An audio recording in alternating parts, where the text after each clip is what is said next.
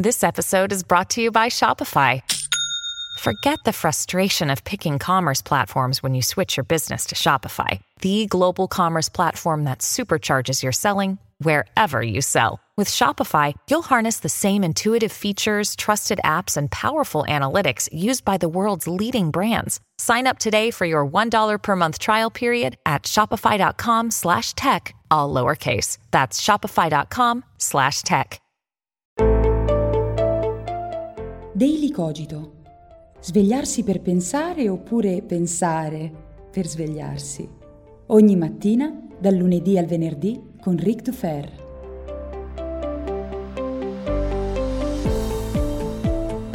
Ciao a tutti, buon inizio di settimana, siete sintonizzati come ogni mattina qui su Daily Cogito, il podcast con cui combattiamo la zombificazione. Io sono sempre Eric Dufer e sono onesto, non vedevo l'ora che passasse questo weekend, non perché durante il fine settimana non mi piaccia rilassarmi, riposarmi come tutti voi, ma perché mi manca registrare Daily Cogito, mi manca pubblicare questo podcast al mattino, mi manca leggere i vostri commenti e per quanto siamo in contatto anche durante il fine settimana con i post su Instagram, su YouTube, su Facebook, con i video di Dufere Boldrin, con i vlog, eccetera, eccetera, però insomma, questo podcast ormai è diventato il fulcro della community ed è una cosa davvero bella, quindi ne approfitto non solo per ringraziarvi per tutto l'affetto, tutti gli ascolti, tutta l'energia che mi date, ma anche per ricordarvi una cosa importantissima che nel tempo del web 3.0, forse siamo già nel 4, 5.0, ormai ho perso il conto, è responsabilità di ognuno di voi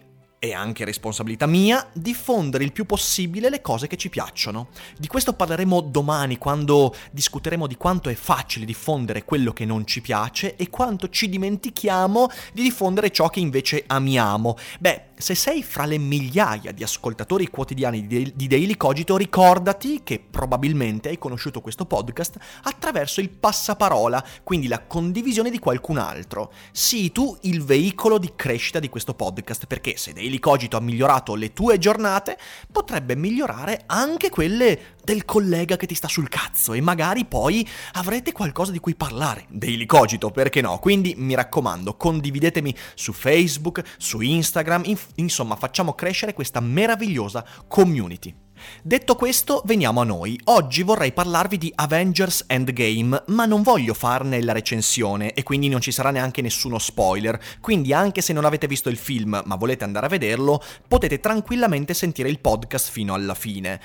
Peraltro ieri sul canale YouTube, il mio secondo canale YouTube, ovvero Daily Cogito, è uscito un vlog proprio sull'esperienza di Avengers Endgame. Per capire quello che voglio dire, andate a vedere il vlog che però dura 40 minuti, non so se tutti quanti avete 40 minuti da spendere, sicuramente lì ci sono tanti spunti divertenti, interessanti, c'è una recensione a caldo, e insomma vabbè, se volete andare a vederlo è lì, eh, l'ho fatto insieme ad Arianna, quest'oggi però qui in questo podcast vorrei riprendere il concetto centrale di quel vlog e magari anche ampliarlo un po', quindi anche se avete già visto il vlog qui troverete qualche spunto in più rispetto a quel ragionamento. Ed è prendere lo spunto di Avengers Endgame per ragionare su come il cinema sia arrivato alla sua terza fase, la terza era del cinema. E a me piace tripartire il cinema, la storia del cinema. Eh, eh, piccola premessa, cari amici cinefili, quello che dirò prendetelo con le pinze. Ovviamente, non essendo io un critico né un esperto di cinema, pur essendo un grande appassionato che ha letto tanti libri, visto tanti film e insomma un po' di cinema ne capisce, prendete con le pinze, sarà una semplificazione, che però mi servirà per veicolare un messaggio che capirete alla fine del podcast. Avengers, secondo me, rappresenta una cesura insieme ad altre esperienze cinematografiche degli ultimi vent'anni che trasforma il cinema per la terza volta. Ora, Avengers Endgame è l'ultimo capitolo di una saga che ci ha accompagnato per 12 anni, 20 film, dal primo Capitan America, Iron Man, eh, Hulk, eh, che insomma tutti quanti bene o male abbiamo, abbiamo visto e più o meno apprezzato, eh, ci ha accompagnati per 12 anni e quindi è diventato letteralmente un'esperienza. Mi fa un po' strano pensare che ero all'università quando questa saga di supereroi collettiva ha avuto inizio, cioè avevo 20 anni quando, quando ha avuto inizio questa saga.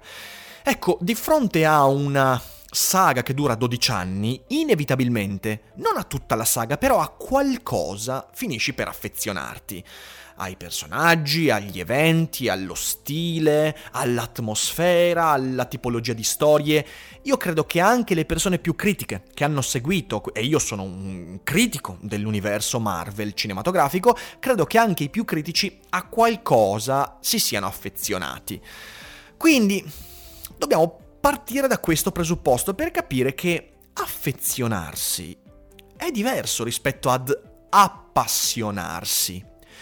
All'interno di una passione, per esempio, la pallacanestro per me è una grande passione. Una passione è qualcosa a cui hai votato una buona parte delle tue energie psicofisiche, perché non solo ho giocato a pallacanestro, ho fatto l'arbitro, ho dedicato tanta della mia gioventù alla pallacanestro, ancora oggi la seguo con passione, eh, approfondendo le partite, le storie dei giocatori, e all'interno della passione tu puoi anche rimanere deluso in maniera cocente, perché la passione è qualcosa che coinvolge la tua vita al punto da investirci grandi quantitativi di energia. Invece è difficile che ciò a cui ti sei affezionato ti deluda per un semplice fatto, perché non ne sei spettatore non sei semplice spettatore, come di fronte invece a una passione tu puoi essere. Io posso essere appassionato di basket oggi, pur essendone spettatore. Ci sono appassionati di calcio che però non hanno mai giocato a calcio, eccetera, eccetera. Invece ti affezioni non perché ne sei spettatore, ma perché ne sei parte. Allo stesso modo prendete il cinema, ok? Il cinema prima di questa nuova nuova età del cinema, che adesso andrò a esplicitare, era una passione di fronte a quella passione tu eri spesso spettatore perché non tutti quelli che sono appassionati del cinema d'essè o del cinema d'autore sono anche registi autoriali oppure autori di cinema, insomma.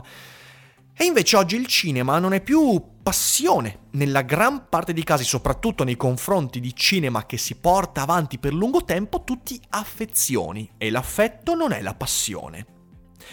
Il cinema, da questo punto di vista, anche forse soprattutto grazie al web, si è trasformato quindi per la terza volta. E perché al cinema non ti appassioni più ripeto, prendete con le pinze questa cosa, c'è il cinema a cui ti appassioni, ma secondo me non ci si appassiona ad Avengers, così come non ci si appassiona a Harry Potter, perlomeno il lato film, ma ci si affeziona. Ci sono appunto film a cui ti appassioni, voglio dire, se tu segui i film di Latimos o i film di Tarantino, eh, è ancora un cinema eh, che non fa parte di questa nuova era, quindi un, un, cinema a cui ti appassioni, ma non voglio impelagarmi troppo in, questo, eh, in questa discussione. Il punto è che ora cercherò di raccontarvi quali secondo me sono le tre ere del cinema. La prima era, quando il cinema è nato, che è andato avanti fino agli anni, circa gli anni 35-40, con le dovute sfumature di distinguo, è il cinema inteso in senso puro, come immagine in movimento. Il cinema all'inizio, soprattutto in quanto era muto, non c'era il sonoro ed era in bianco e nero, era un cinema che doveva per forza parlare attraverso esclusivamente le immagini non c'era altro modo se non con le immagini. Metropolis di Fritz Lang è un film che racconta una storia, però in maniera laterale. Prima di tutto, gli spettatori di quel film, soprattutto contestualizzati nell'epoca in cui è nato quel film e c'era quel cinema, venivano catturati dal modo con cui si costruivano le immagini. Secondo me il più grande esempio, perlomeno di quell'epoca, è Buster Keaton, molto di più rispetto a Charlie Chaplin, eh, per quanto io abbia una stima immensa per Charlie Chaplin, perché Buster Keaton ha basato tutto quanto il suo cinema sulla costruzione di immagini, sull'effetto ottico, sul gioco visivo, eh, sui trucchi visivi. E se noi andiamo a guardare, ora io sto facendo un podcast quindi non ho la possibilità di farvi vedere Buster Keaton, ma basta cercare Buster Keaton su YouTube e trovate un sacco di clip, eh, le migliori clip, i giochi visivi di Buster Keaton, un vero genio del cinema, noi ci accorgiamo che l'unico modo che aveva Buster Keaton per farsi guardare era di costruire immagini sorprendenti. Ed è solo l'immagine che sorprende. E collateralmente attraverso l'uso sapiente di immagini, lo spettatore poteva anche indovinare una storia, farsi raccontare una narrazione, eccetera, eccetera. Ehm, la narrazione, quindi, veniva intuita dalle persone. Certo, poi c'era il cinema muto che aveva comunque la sceneggiatura e c'erano le parti di testo, sicuramente, ma comunque il cinema era quasi esclusivamente immagine, quindi il cinema nasce così, immagine in movimento. C'è un salto eh, che viene fatto successivamente e credo che sia attribuibile soprattutto alla nascita del cinema audio, del cinema non più muto, quindi la possibilità degli attori di far sentire la loro voce. Una cesura anche professionale perché tantissimi grandi attori dell'epoca del cinema muto non sono riusciti a tramutarsi in attori del cinema sonoro e tantissimi sono i grandi divi del cinema muto che sono spariti dalla circolazione. Ecco, mm, lì c'è un cambiamento enorme. Il cinema fra gli anni metà anni 30 e inizio anni 40 si tramuta e diventa il cinema di narrazione. È la vittoria della sceneggiatura. È il momento in cui il cinema si pone l'obiettivo di raccontare una storia. E quindi c'è il cinema di trasposizione. Lì si comincia ad avere il cinema che prende spunto dai romanzi, dalla psicologia, dalla narrativa. Il cinema che potendo far sentire anche le emozioni attraverso la voce capisce che può raccontare una storia e coinvolgere lo spettatore all'interno di una narrazione che è primaria e che quindi supera in, in, importanza l'immagine. Poi, ovviamente, mi sembra superfluo dirlo, ma io lo dico per, eh, per, um, per completezza, l'immagine del cinema rimane sempre fondamentale, la fotografia, il montaggio e ci mancherebbe, ma la narrazione lì prende quasi il sopravvento e credo che l'esempio più importante in questo senso sia Alfred Hitchcock che è importante, in questo senso io vi consiglio di leggere la bellissima intervista che Hitchcock ha, um, diciamo così, ha vissuto in relazione a François Truffaut, metto in descrizione il link per il libro bellissimo, Il cinema secondo Hitchcock, un testo straordinario sul cinema e non solo su Hitchcock, e anche ovviamente sul cinema di Truffaut. Hitchcock è un artista a cavallo perché è un artista che si è formato nell'epoca del cinema inteso come immagini in movimento, ma era un autore anche narrativo, che ha lavorato tantissimo sulle sceneggiature e lui rappresenta proprio il cambiamento del cinema.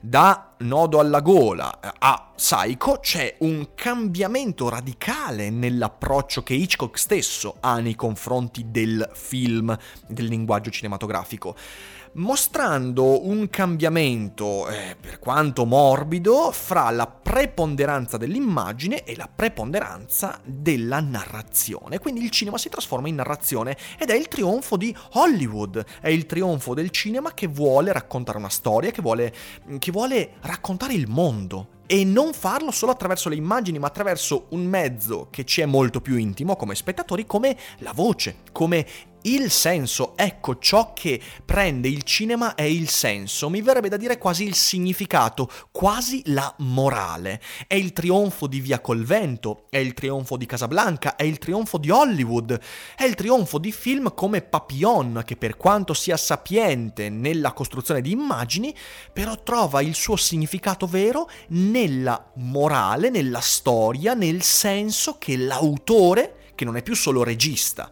ma appunto è anche sceneggiatore e anche sapiente narratore, dà alla sua pellicola.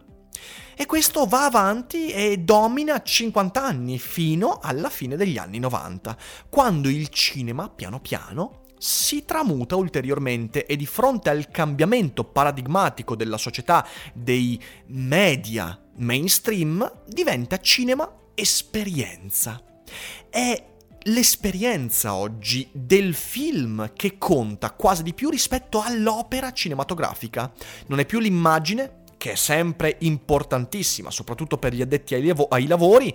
Eh, voglio dire, prendete un film come Interstellar e la fotografia. La fotografia viene notata soprattutto dagli addetti ai lavori, per quanto sia meravigliosa e bellissima.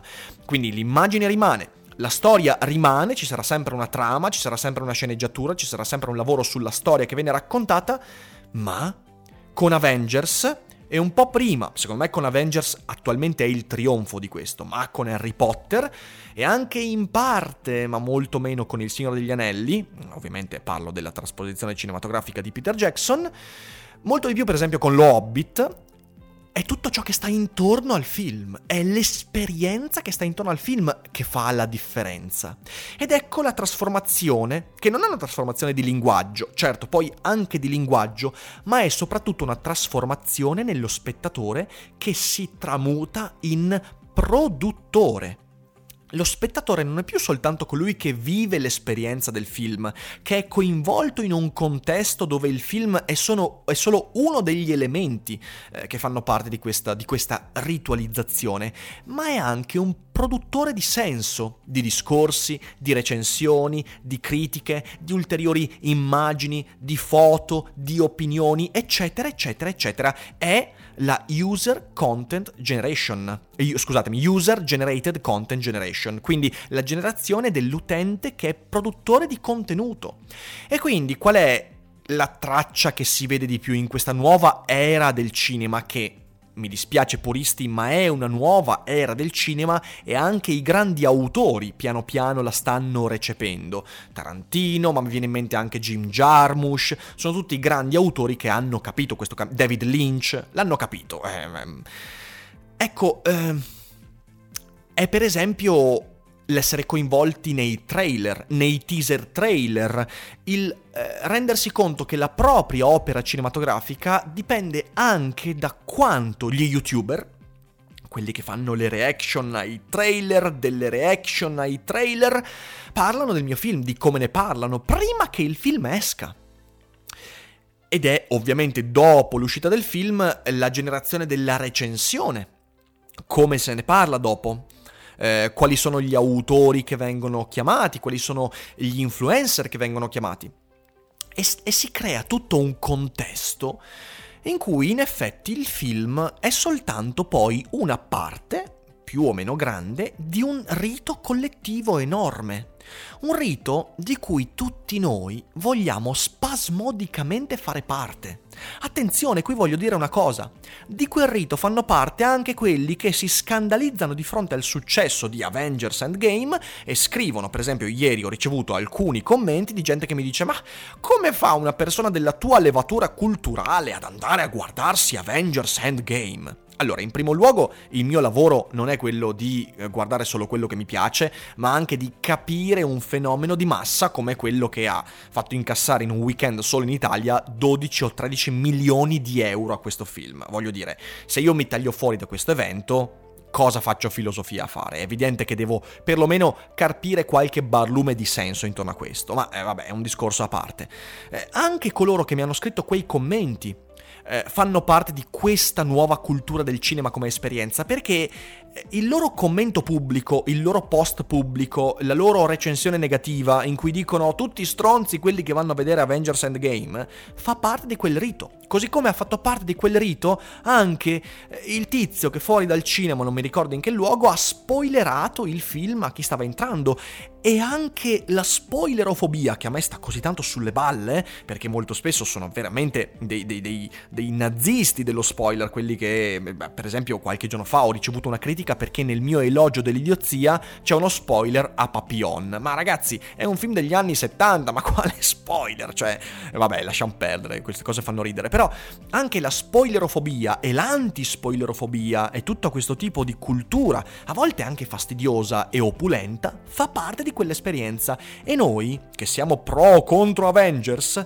ne facciamo parte perché siamo all'interno di social network, siamo all'interno di un contesto collettivo, ne parliamo bene o male e entriamo all'interno di quella ritualizzazione che è rappresentata dalla terza età del cinema, il cinema come esperienza collettiva di cui il film è solo una piccola e a volte minima parte. Avengers Endgame non è tanto importante nel modo in cui racconta la storia, nel modo in cui si mostra, è un fenomeno fondamentale per i discorsi che crea intorno a sé e per i trailer, i teaser trailer, le recensioni, le critiche, le prese di distanza, le dichiarazioni, gli spoiler, i non spoiler, i video su quelli che fanno spoiler, gli articoli che parlano di quelli che non vogliono fare spoiler, i podcast di quelli che parlano del cinema come esperienza, eccetera, eccetera. Tutto questo è Avengers Endgame e 12 anni di film non sono 12 anni di film, sono 12 anni di un'esperienza a cui, volenti o nolenti, ci siamo affezionati. Non sono quindi i personaggi ad aver creato quell'affetto, non sono le sceneggiature, non sono gli eventi, che poi, lo ribadisco come ho detto nel video di ieri, quanti sono gli eventi che veramente contano in questi 12 anni di film? Sono pochissimi e quelli veramente interessanti sono stati messi da parte. È l'esperienza a cui ci siamo affezionati, nel bene e nel male, e ne facciamo parte. E nei prossimi, penso, 30-40 anni, il cinema sarà sempre di più questa cosa qui. E dobbiamo fare pace con questo, è un processo a cui difficilmente possiamo sottrarci da critici o da entusiasti. Perciò, dov'è che voglio arrivare con tutto questo?